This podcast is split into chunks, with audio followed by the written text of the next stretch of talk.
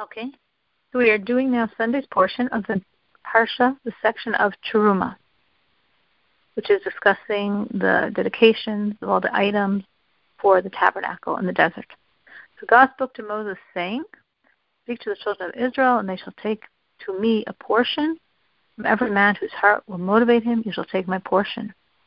The Rashi explains, what does it mean, take for me a portion?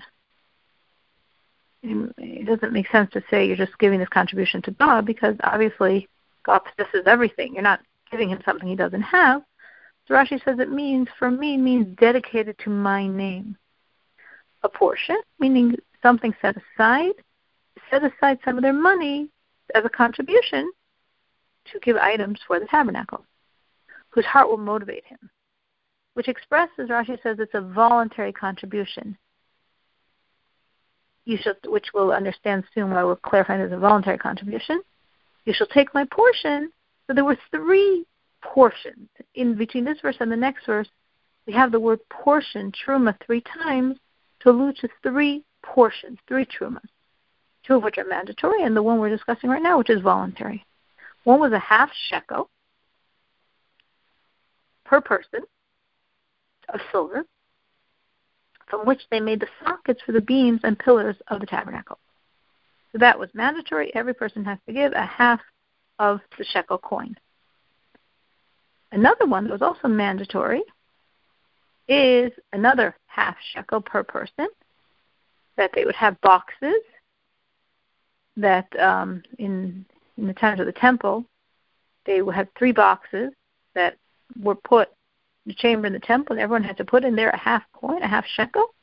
And from these funds, they purchased all the communal sacrifices for the year. And the third one is what we're talking about now, which is every person giving whatever they want to give to build the tabernacle. Now, Rashi here, when he's discussing this, says clearly a number. He says there's 13 items that the Jews donated for the tabernacle, and all of them were either for the work of the tabernacle, meaning the construction, or for the priestly garments. So Rashi here is clearly saying 13, based on the the source for this, which also says 13. But if you count them, there's actually 15. It's very interesting because whenever the Rebbe, the Lubavitcher Rebbe has any talk that has anything to do with these, anytime he's in, he's giving a number, the Lubavitcher is always careful to say 13, 15, 13, 15, 13, 15 every time. Because literally, if you count them, there's 15. But Rashi is clearly saying there's 13.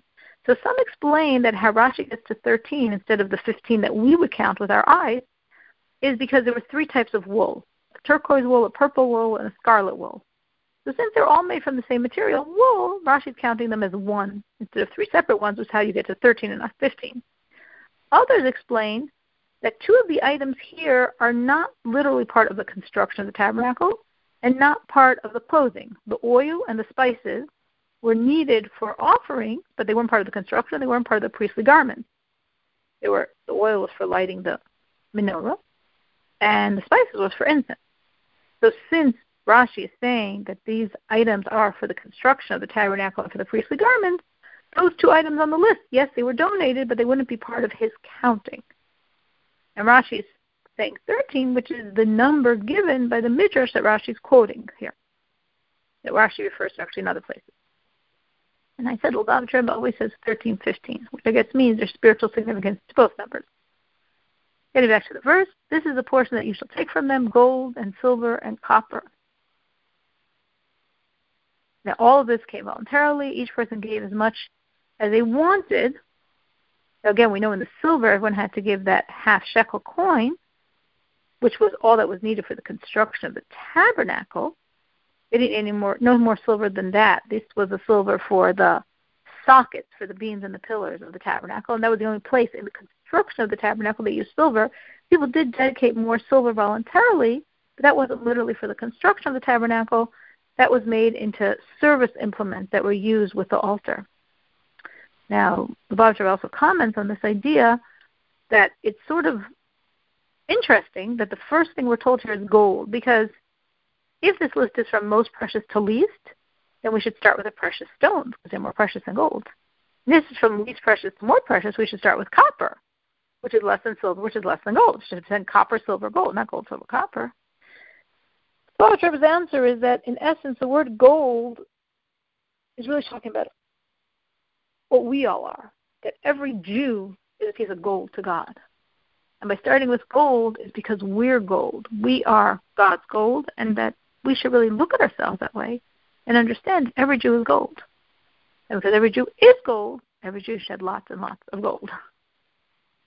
Next verse, and turquoise wool, and purple wool, and scarlet wool, and linen, and goat's hair. So turquoise wool, this wool is dyed from the blood of chilazon, whose color is sea green. The chilazon's body, according to the Talmud, was the shape of a fish and the color of the sea. And it ascended from the sea to the mountains once every 70 years. And therefore, the dye made from the blood was very, very, very expensive because you only could catch fish once in 70 years. And from this dye, this is the tchelet dye, that originally tzitzis are supposed to have one strand. It's not white, it's this sea green, sea blue green from the tchelet dye, which comes from this chilazon fish that came up once in 70 years. Then the next one, the argaman, is purple wool. So it's wool dyed with a type of dye that's called argaman, and it's like a deep reddish, purplish red, like a royal purple. And linen, so Rashi explains this is material made from flax, what we would call linen. And goat hair, this means the pile of goats. Meaning it's not, that's why Onkelos translates it as something coming from the goats. It's not the goats itself, it's not the flesh of the goats, or the skin of the goats, or the sinews of the goats, but it's the hair that comes from the goats. Next verse. And ram skins are dyed red, and the chashim skins, and shittim wood. The ram skins that are dyed red, Rashi explains, after the, the skins are tanned, it be, they're dyed red. Chashim, chashim is a type of animal that only existed at this time. It existed for the purpose of the tabernacle, tabernacle, and it had many colors. And that's why Onkelos describes it as with the word sasgona, which means it's, or it's a contraction of two words, sas, which means to rejoice, and gona is like the word gavna, which means all of her myriad colors. That she rejoiced and prided herself in her colors, and she existed, this animal, for the purpose of her skin being used for the tabernacle. Shittim wood. Now, Rashi says that you could wonder how they have wood in a desert. So Jacob knew with divine inspiration that the Jews were going to leave Egypt, they were going to the desert, they were going to build a tabernacle, so they would need wood. So he brought these shittim woods, which some translate as cedars, but in the Talmud, the Talmud says there are ten different types of trees, which we all call cedars. I don't know if it's cedars. we know cedar, shittim wood. And so he brought these shittim trees to Egypt, and he planted them there, and he commanded his sons to take them with when they would depart from Egypt. So they had to chop down all the trees, and from the wood of these trees that Jacob had planted 210 years before, that's how they built the tabernacle. Now, of course, everything is very precise, and shittim, as a famous Hasidic discourse, is from the word shtut, foolishness, because the idea is that we build the tabernacle from God by taking what seemingly could be the foolishness of this world, the evils of this world. It says nobody transgresses a sin unless the spirit of folly comes into them. That's why they sin, but take the foolishness and transform it and use it for God. Like the sages that would juggle, it's a foolish thing for a sage to do, but juggle to celebrate uh, a, a wedding and make a bride and groom happy. They're taking such a foolish thing and they're making it so holy. And that's our job in this world to take all the foolishness of this world and give it to God.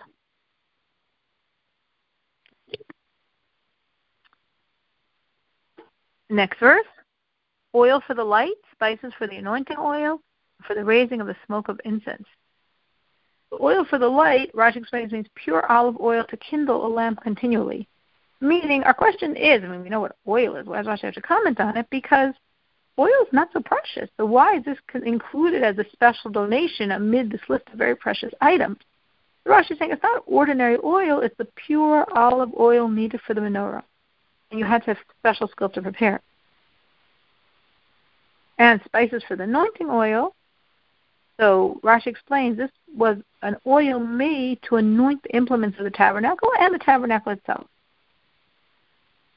And it had to be sanctified with these very specific spices in this compound with oil. And spices for the incense offering, that every day, twice a day, in the morning and in the evening, the high priest would offer an incense offering to God. Next verse shoham stones and filling stones for the ephod, like the apron, and for the choshen. So shoham stones, a person could wonder, you know, what stones are we talking about here? Especially because the shoham stone was also used in the choshen, which is the breastplate. The ephod was like the apron. Now, on top of the ephod, by the shoulders of this apron that, that on which is attached the choshen, the breastplate with the 12 stones, 12 precious stones. So on the shoulders of that apron on which was the breastplate, there were two stones, shoham stones. They're usually translated as onyx stones. And they had very, very big, special, huge onyx stones. And then the filling stones are the stones that were put in these gold settings in the breastplate, and they were had 12 stones, one representing each of the tribes, and engraved in them were the names of the tribes. In other words, to create every single letter of the alphabet, of the Hebrew alphabet, because God would talk to them through these different letters on these stones lighting up. These were the filling stones because these stones filled the indentations on the breastplate that there was these 12 indentations for these stones to be filled there. So the shoham stones, these like usually translated onyx stones, were for the ephod, for the shoulders, and the filling stones were for the breastplate, those 12 stones. And all this is described in detail, not in this parsha, but in the next parsha, the parsha Tetzaveh, because this has to do with the clothing of the high priest. They shall make for me a sanctuary, so that I may dwell among them. They shall make for me a sanctuary, so Rashi says, they make me a house dedicated to my name. Now, this is a very famous verse because if you notice what swish was, make for me a sanctuary that I will dwell among them. The question is, if it says make for me a sanctuary, it should say that I will dwell in it. What's I will dwell among them? If it's a sanctuary, it's singular. But Hasidus explains that by making the sanctuary, we're bringing God to dwell in each and every Jew. That ultimately, each and every Jew is God's home, is God's sanctuary. So you make for me the sanctuary, I should be able to dwell inside of you. Next verse. In conformance with all that I show you, the form of the tabernacle and the form of all of its vessels, and so shall you do. Rashi explains here that this verse, what we're talking about, is connected to the verse above it, to make for me a sanctuary, continuing in conformance with all that I'm going to show you. And so shall you do. Rashi says this refers to in future generations. If it said, so shall you do, it would refer to what we're doing right now. So shall you do. Make for me now this sanctuary with all these vessels. But and so shall you do is like an independent statement because of the and. It's like cutting it off. So it's saying, and so shall you do in the future. Because if any of these implements are lost, or when you're making implements for the ultimate temple, make these implements according to the format of the implements that you're making for the tabernacle. Which doesn't mean that they were exactly the same dimensions, they weren't, but they were all proportionate to the implements of the tabernacle.